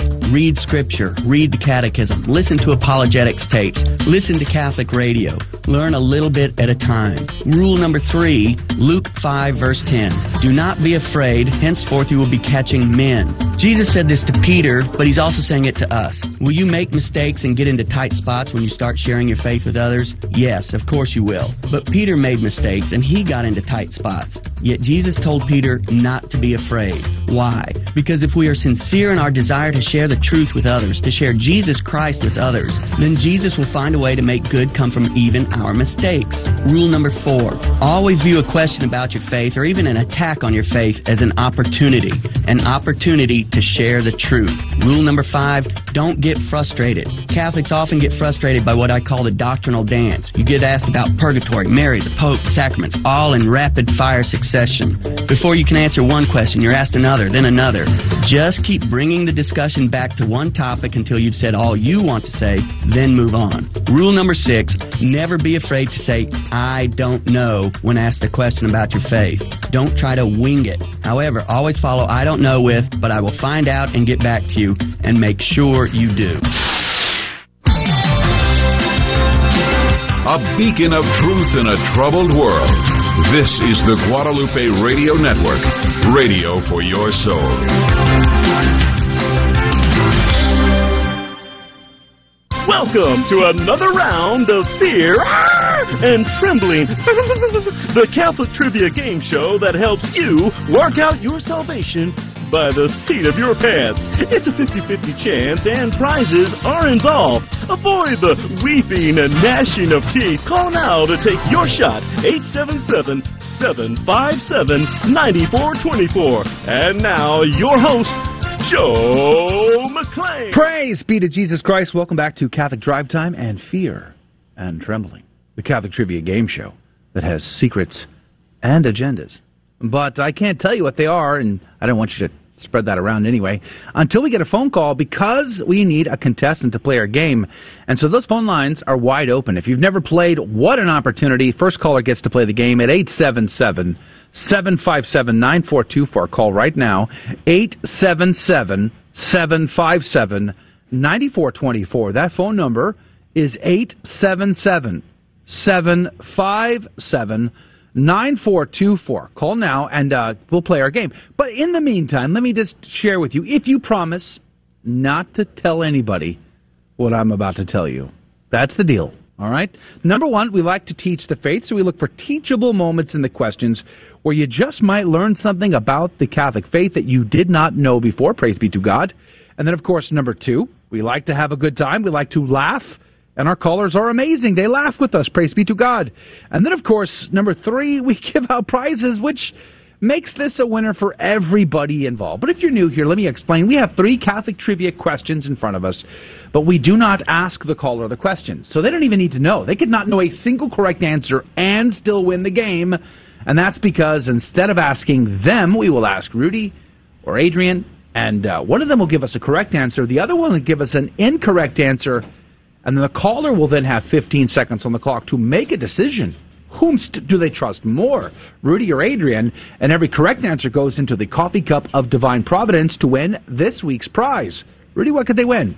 May the Sacred Heart of our Blessed Lord reign in every heart and in every nation. June is coming up, and June is the month of the Sacred Heart. So to spread devotion to this heart, which has so loved men that it spared nothing, even to exhausting and consuming itself in order to testify its love, we are giving away Mm. a beautiful Sacred Heart keepsake container. It's made out of brass, I believe. That's cool. And uh, want to thank the Queen of Crowns shop. They offer a large selection of Sacred Heart and decorative crown reproductions.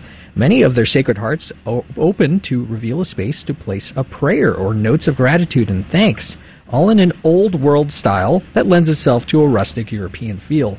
Please check out their website and get one for yourself at queenofcrowns.com. Thank you so much, Queen of Crowns. Yes, praise be to God. Thank you, queenofcrowns.com, for your generous gift to give away to one of our listeners this week. By the way, full phone lines. I mean, they just blew up. Praise be to God.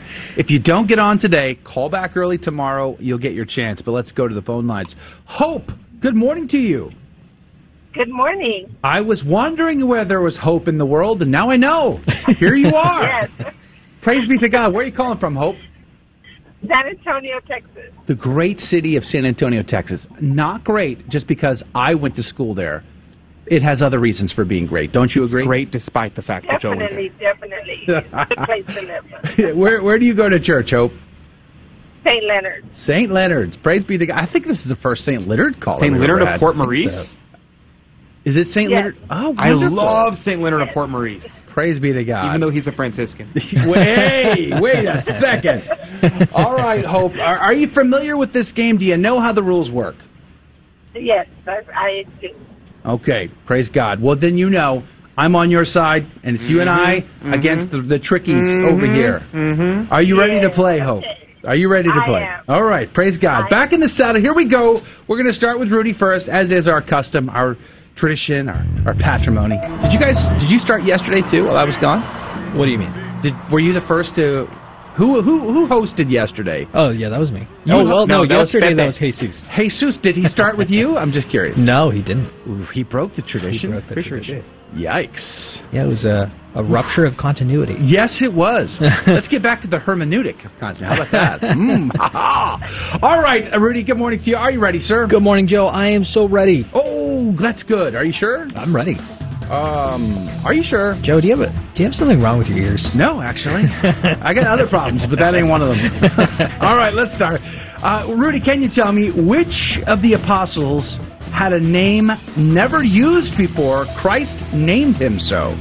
Ah, yes, our blessed Lord had a a knack for renaming people, but the one Mm-hmm. person who wasn't renamed was Peter, Saint Peter, Kepha. Oh, okay. Yeah. So Kepha, Peter is your answer. That's correct. All right, let's let's see what Bob has to say. Hey, Bob. Good morning to you. Bob. Bob? We're renaming Uh, people today. We're, just, uh, we're gonna. Your new name is Bob. Congratulations. That's not what my title says right Bobby. here. Adrian, can you tell me Which of the apostles had a name that was never used before Christ decided to name him that? Hmm. An apostle Mm-hmm. so that got a new name. Yes. Never was called that before. Never. Yeah, that would have been Andrew. Really? Yeah. Wow. I didn't know Andrew was so exclusive. He was. He was the he was one of the only people. Incredible. Yeah. All right. Well, hope you got choices. Is it Andrew, as uh, Bob seems to think? Who's Bob? or is it Peter, or Kefa, if you're really being cool, as Rudy seems to think? 15 seconds on the clock. Who is right? Who is wrong? Hope, what say you? Uh, I'm going to go with Rudy. Seems reasonable to me. Hmm. Seems reasonable. Wise. So so wise. Wise. Kefa. Yeah, that was a name reserved for God, actually. Those San The Antonians, man. Yeah. I gotta tell you. So pretty profound to name one of his apostles, uh, The Rock. Praise be to God. Congratulations. You're in. You could win. It's possible. We're going to go to this next question, and I think it's pretty straightforward. You should. This shouldn't be a problem for you, Hope. We're going to start with Okay. uh, Adrian this time. Not Bob? Not. Well, that Okay. was that was the Making last sure. question. I'm confused. Yes, that's that's part of the agenda. But anyway, uh, can you tell me Okay. what is the most serious censure of the Hmm. church that is possible? Yes. The most serious censure of the church. Mhm, The mhm. bishop comes out Yeah. in his full regalia. Whoa. He looks to his left. Yeah. He looks to his right. Uh-huh. And he declares you excommunicate and anathema. Really? So excommunication. Whew. hmm That's pretty big. Mad facts. That's that's ooch. All right. Hey, Rudy, can you tell me what is the most serious censure of the church that is possible? Now, most people think it's excommunication, and it's pretty severe. Certainly, some do. But there's actually something past that, What? which is called, it's referring to the scriptures, the millstone. It's called millstonation. Those people who scandalize people so much, they get a millstone tied to their neck. Like And a real one? Yeah, and they get tossed into the ocean. Uh, big. Yeah. It's a big, it's a big market for the millstones. I mean, I- think about it. Wow. Who uses a millstone Mind these blown. days, right? Mind blown. I'm just curious. Who does the tossing? Uh, the Pope. Wow. Yeah, the Pope does it. He Mm. tosses the millstone attached to the person. Yep.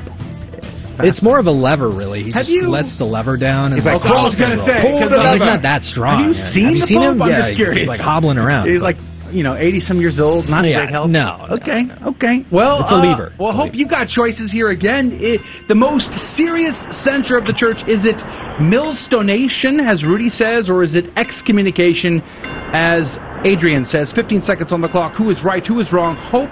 What say you? I'm not sure about this one, but I think I'm going to go with Adrian. I masterfully put. Ah, I would not bet against you. You have like a poker quality to you there, Hope.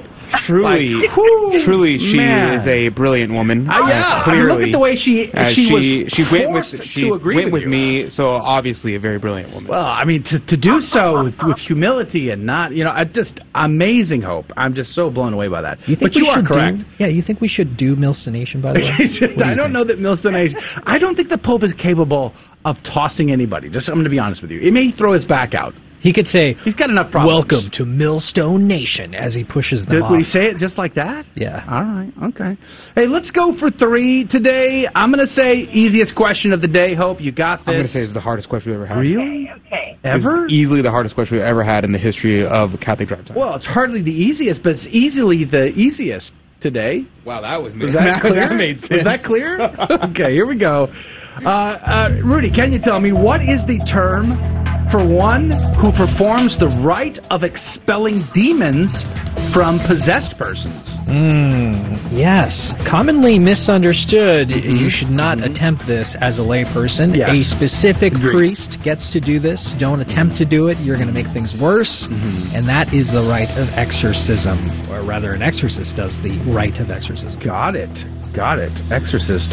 Okay. Uh, hey, Adrian, can Hey, you tell Joe. me what is the term for one who performs the rite of expelling demons from possessed persons? You might think exorcist because you watch a lot of movies, but in reality, it's Mm-hmm. actually the porter.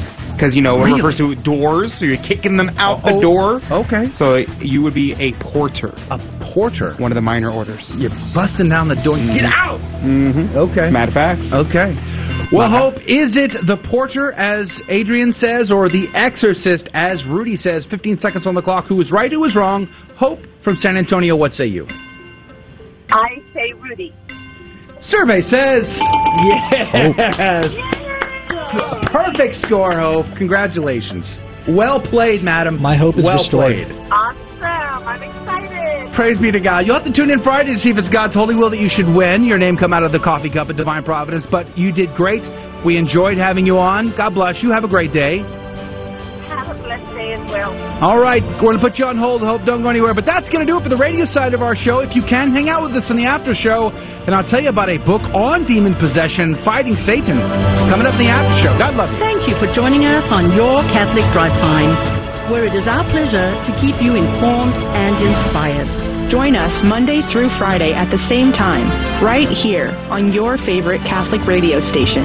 Don't forget to connect with us. Just go to facebook.com forward slash Catholic Drive Time. Again, that's facebook.com forward slash Catholic Drive Time. Be sure to share more than just us today. Share Jesus with everyone you meet. Bye now, and God love you.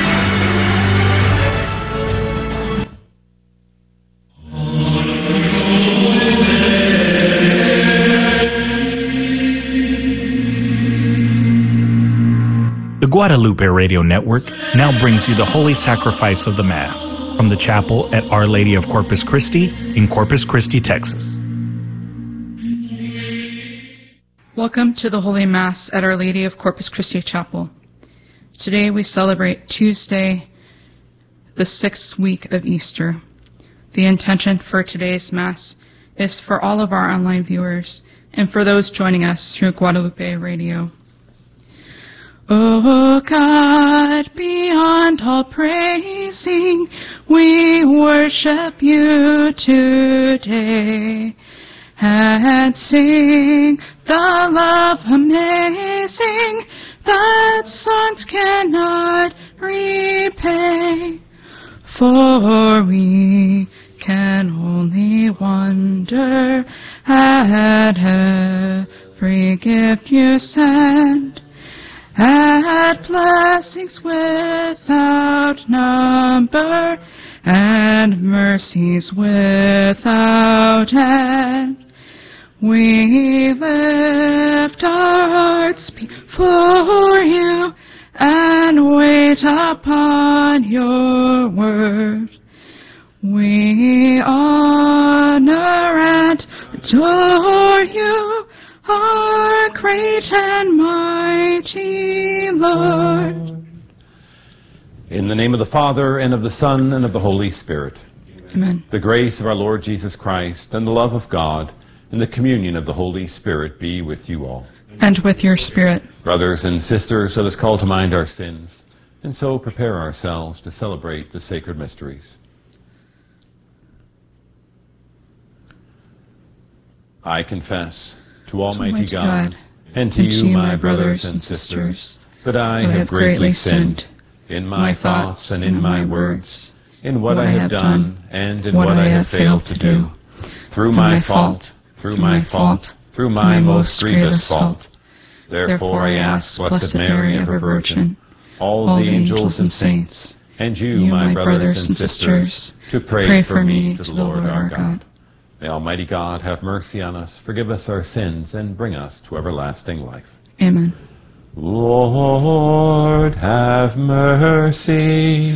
Lord, have mercy. Christ, have mercy. Christ, have mercy. Lord, have mercy. Lord, have mercy. Let us pray. Grant, Almighty and merciful God, that we may in truth receive a share in the resurrection of Christ, your Son, who lives and reigns with you in the unity of the Holy Spirit, God, forever and ever. Amen.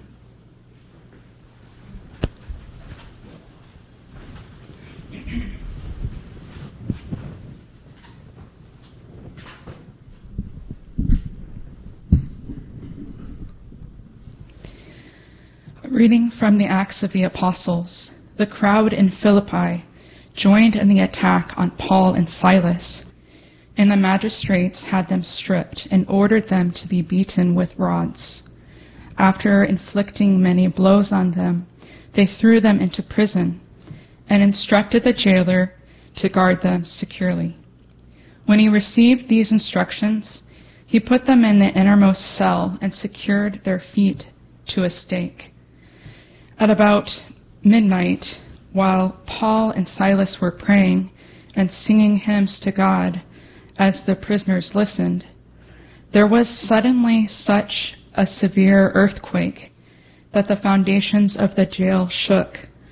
All the doors flew open, and the chains of all were pulled loose. When the jailer woke up and saw the prison doors wide open, he drew his sword and was about to kill himself, thinking that the prisoners had escaped. But Paul shouted out in a loud voice, Do no harm to yourself. We are all here.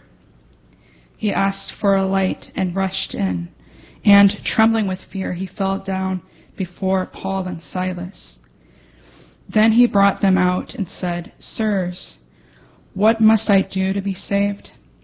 They said, Believe in the Lord Jesus, and you and your household will be saved. So they spoke the word of the Lord to him and to everyone in, in his house. He took them in at that hour of the night and bathed their wounds. Then he and all his family were baptized at once. He brought them up into his house and provided a meal, and with his household rejoiced at having come to faith in God. The word of the Lord. Thanks be to God. Your, your right hand saves me, O Lord. Your, right, right, hand saves me, O Lord. I will give thanks to you, O Lord, with all my heart, for you have heard the words of my mouth. In the presence of the angels I will sing your praise. I will worship at your holy temple and give thanks to your name. Your, your right, right hand saves me, O Lord. Because of your kindness and your truth, you have made great above all things your name and your promise. When I called, you answered me. You build up strength within me. Your, your right hand saves me, O Lord. Your right hand saves me. The Lord will complete what he has done for me. Your kindness, O Lord, endures forever. Forsake not the work of your hands. Your, your right, right hand saves me, O Lord. Alleluia, Alleluia, Alleluia. Alleluia, Alleluia, Alleluia. I will send you the Spirit of truth, says the Lord. He will guide you to all truth. Alleluia. Alleluia. Alleluia.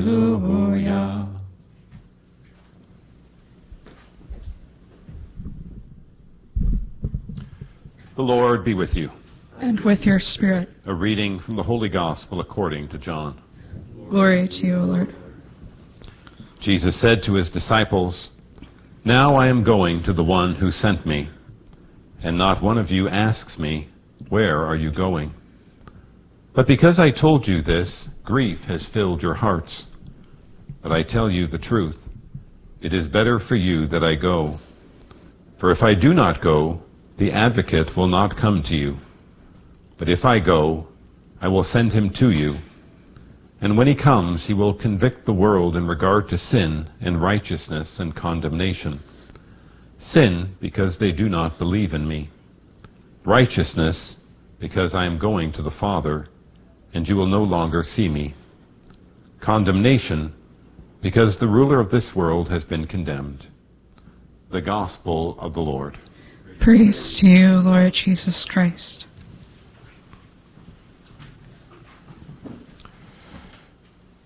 today's gospel, we hear Jesus telling his disciples that it would be better for them if he goes, because if he goes, he will send to them the Paraclete, or the Advocate, the Holy Spirit.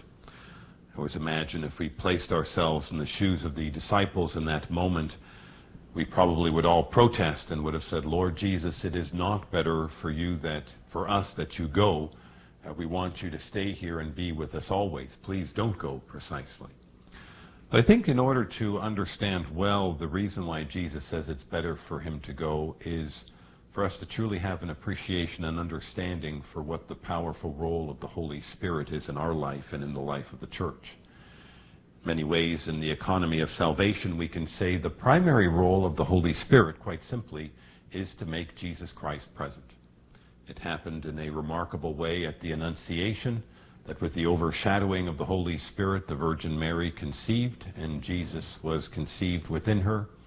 And then with the birth of the church, with the Holy Spirit as the soul of the church, every sacramental celebration is really at the invocation of the Holy Spirit, a recreation, a representation of the ministry of Jesus Christ to the people of today. In fact, in a special way, at every Mass, we know at the invocation of the Holy Spirit, the priest calls upon the Holy Spirit, and the bread and wine are changed into the body and blood of Christ. In other words, this role of making Jesus present in the world is something which the Holy Spirit continues even to this day wherever the church is.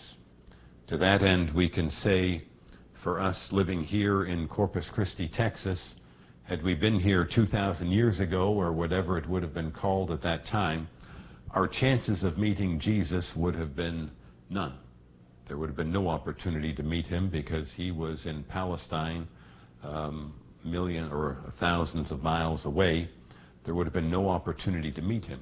But now, in the economy of the church, in the sacramental economy that God has established, wherever the church is present, wherever the power of the Holy Spirit is flourishing in the celebration of the sacraments to make that one ministry of Jesus Christ present, we now have access to Jesus in all places, in all times, wherever we are, through the power of the Holy Spirit.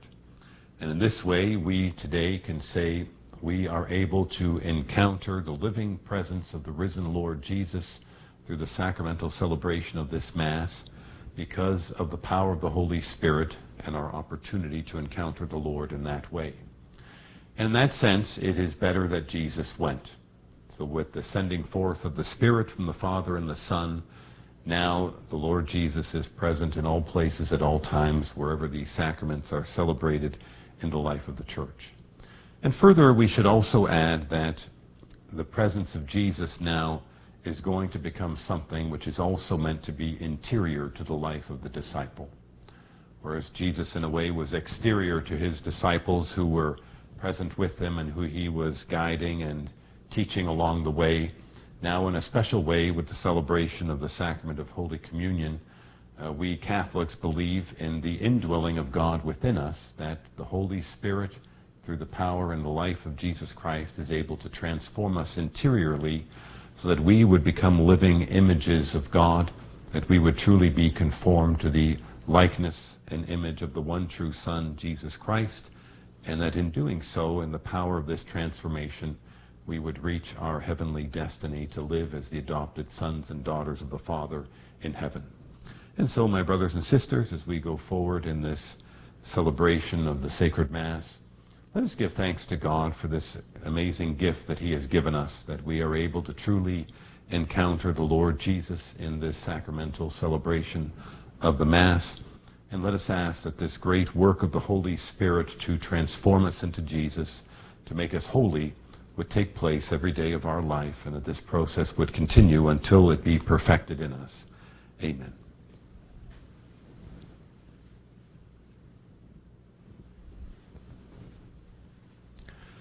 Trusting in our Father's love and mercy, let us bring our petitions before Him.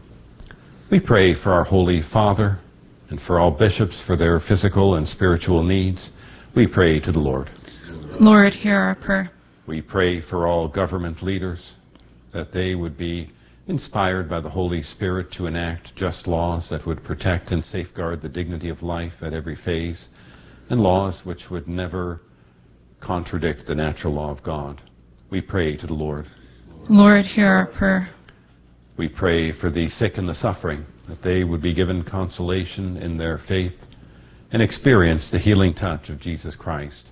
We pray to the Lord. Lord, hear our prayer. We pray for our family, friends, and benefactors, for all those who have asked for our prayer, for those joining us online and through radio, and for all those enrolled in the Salt Mass Association. We pray to the Lord. Lord, hear our prayer. We pray that we would always be open to the transforming power of the Holy Spirit in our lives to sanctify us and to make us more like Jesus. We pray to the Lord. Lord, hear our prayer. And for those intentions that we hold in our heart, we pray to the Lord.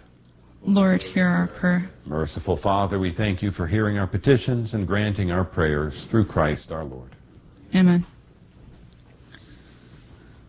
Love divine, all love's excelling, joy of heaven to earth come down. Fix in us your humble dwelling, all your faithful mercies crown. Jesus, source of all compassion, love unbounded, love all pure. Visit us with your salvation. Let your love in us endure.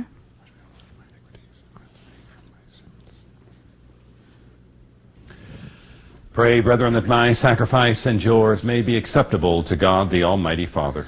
May the Lord accept the sacrifice at your hands for the praise and glory of his name, for good and good of all his holy church. Grant, we pray, O Lord, that we may always find delight in these paschal mysteries, so that the renewal constantly at work within us may be the cause of our unending joy through Christ our Lord. Amen. The Lord be with you. And with your spirit, Lift up your hearts. we lift them up to the Lord. Let us give thanks to the Lord our God. It is right and just. It is truly right and just, our duty and our salvation, at all times to acclaim you, O Lord, but in this time above all, to laud you yet more gloriously, when Christ our Passover has been sacrificed. By the oblation of his body, he brought the sacrifices of old to fulfillment in the reality of the cross, and by commending himself to you for our salvation, showed himself the priest, the altar, and the lamb of sacrifice. Therefore, overcome with paschal joy, every land, every people exalts in your praise. And even the heavenly powers, with the angelic host, sing together the unending hymn of your glory as they acclaim. Sanctus, Sanctus, Sanctus Dominus Deus Sabaoth, Pleni sunt et terra, Gloria Tua, Hosanna in excelsis, Benedictus, qui venit in nomine Domini, Hosanna in excelsis. You are indeed holy, O Lord, the fount of all holiness. Make holy, therefore, these gifts, we pray, by sending down your Spirit upon them like the dewfall, so that they may become for us the body and blood of our Lord Jesus Christ. At the time he was betrayed and entered willingly into his passion. He took bread and giving thanks broke it and gave it to his disciples, saying, Take this, all of you, and eat of it, for this is my body which will be given up for you.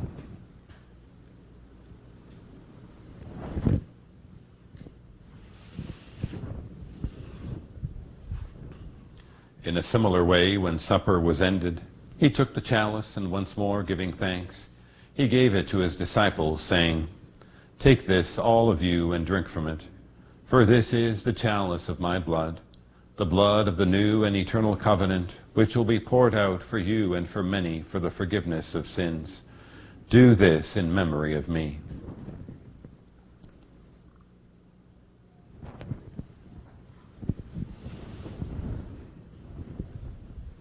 The mystery of faith.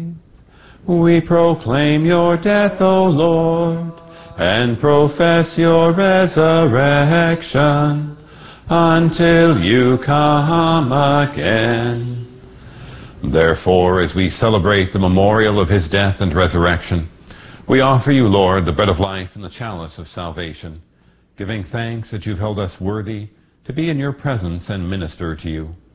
Humbly we pray that partaking of the body and blood of Christ, we may be gathered into one by the Holy Spirit. Remember, Lord, your church spread throughout the world, and bring her to the fullness of charity, together with Francis our Pope, and Michael our Bishop, and all the clergy. Remember your servant Jorge, whom you have called from this world to yourself.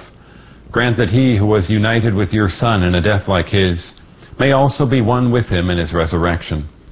Remember also our brothers and sisters who have fallen asleep in the hope of the resurrection, and all who have died in your mercy. Welcome them into the light of your face. Have mercy on us all, we pray, that with the Blessed Virgin Mary, Mother of God, with blessed Joseph, her spouse, with the blessed apostles and all the saints who have pleased you throughout the ages, we may merit to be co-heirs to eternal life, and may praise and glorify you through your Son, Jesus Christ. Through him and with him and in him, O God Almighty Father, in the unity of the Holy Spirit, all glory and honor is yours forever and ever. Amen. Preceptis salutaris moniti, et divina institutione formati, audemus indicere. Pater noster, qui es in celis, sanctificetur nomen tuum, adveniat regnum tuum, fiat voluntas tua, sicut in cielo et in terra. Panem nostrum quotidianum da nobis hodie, et imite nobis debita nostra, sicut et nos dimitimus debitoribus nostris, et ne nos inducas in tentationem, sed libera nos a malo. Deliver us, Lord, we pray, from every evil. Graciously grant peace in our days, that by the help of your mercy we may be always free from sin and safe from all distress, as we await the blessed hope and the coming of our Savior Jesus Christ. For the kingdom, the power, and the glory are yours, now and forever. Lord Jesus Christ, who said to your apostles, Peace I leave you, my peace I give you. Look not on our sins, but on the faith of your church, and graciously grant her peace and unity in accordance with your will, who live and reign forever and ever. Amen. The peace of the Lord be with you always. And with your spirit. Let us offer each other the sign of peace. Agnus Dei, qui tollis peccata mundi, miserere nobis. Agnus Dei, qui tollis peccata mundi, miserere nobis. Agnus Dei, qui tollis peccata mundi, dona nobis pacem.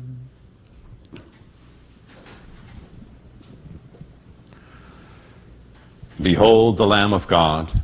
Behold him who takes away the sins of the world. Blessed are those called to the supper of the Lamb. Lord, I am not worthy that you should enter under my roof, but only say the word, and my soul shall be healed.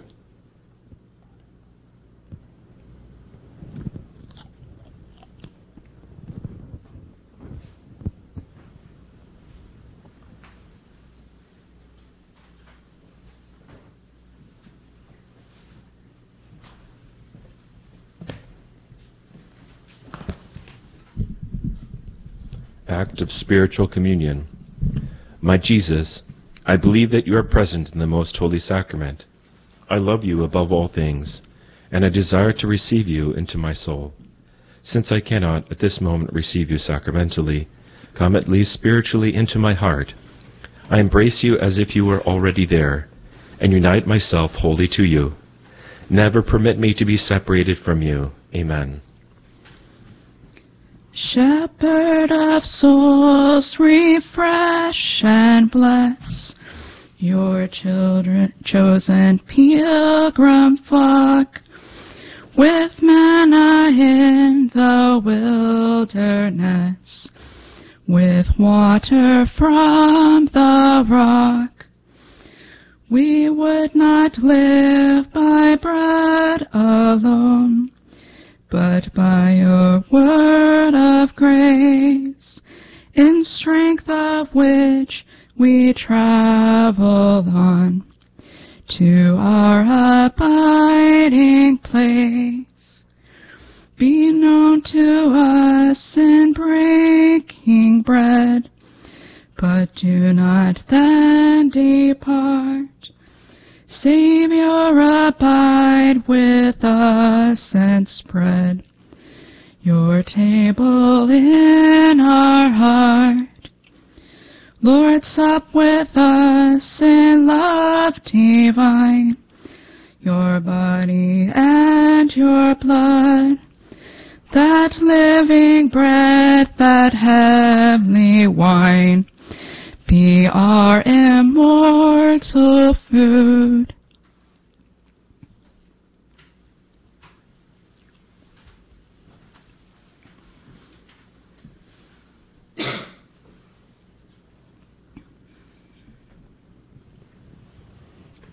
Let us pray. Hear, O Lord, our prayers, that this most holy exchange by which you have redeemed us may bring your help in this present life and ensure for us eternal gladness through Christ our Lord. Amen. The Lord be with you. And with your spirit. May Almighty God bless you, the Father, and the Son, and the Holy Spirit. Amen. Go and announce the gospel of the Lord. Thanks be to God. God, we praise you. God, we bless you. God, we name you sovereign Lord, mighty King whom angels worship, Father by your church adored. All creation shows your glory, heaven and earth draw near your throne, singing holy, Holy, holy, Lord of hosts and God alone. True apostles, faithful prophets, saints who set their world ablaze. Martyrs one once unknown, unheeded, join one growing song of praise. While your church on earth confesses one majestic Trinity, Father, Son, and Holy Spirit, God our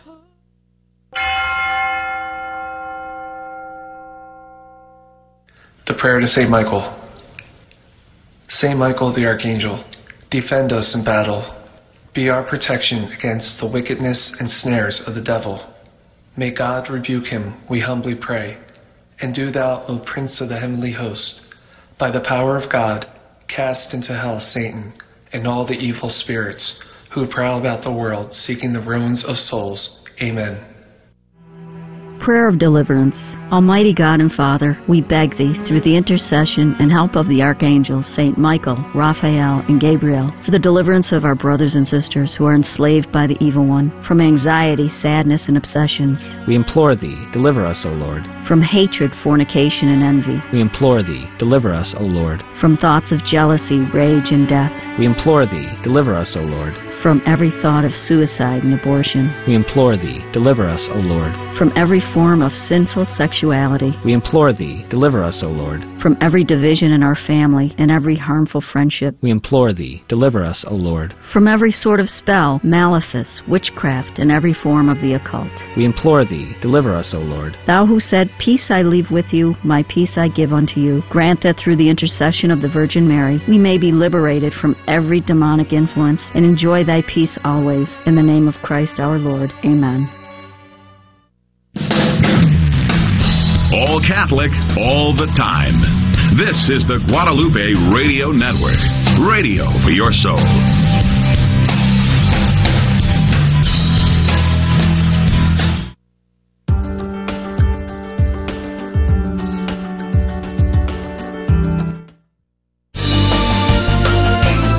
Alejandra with Special Youth Services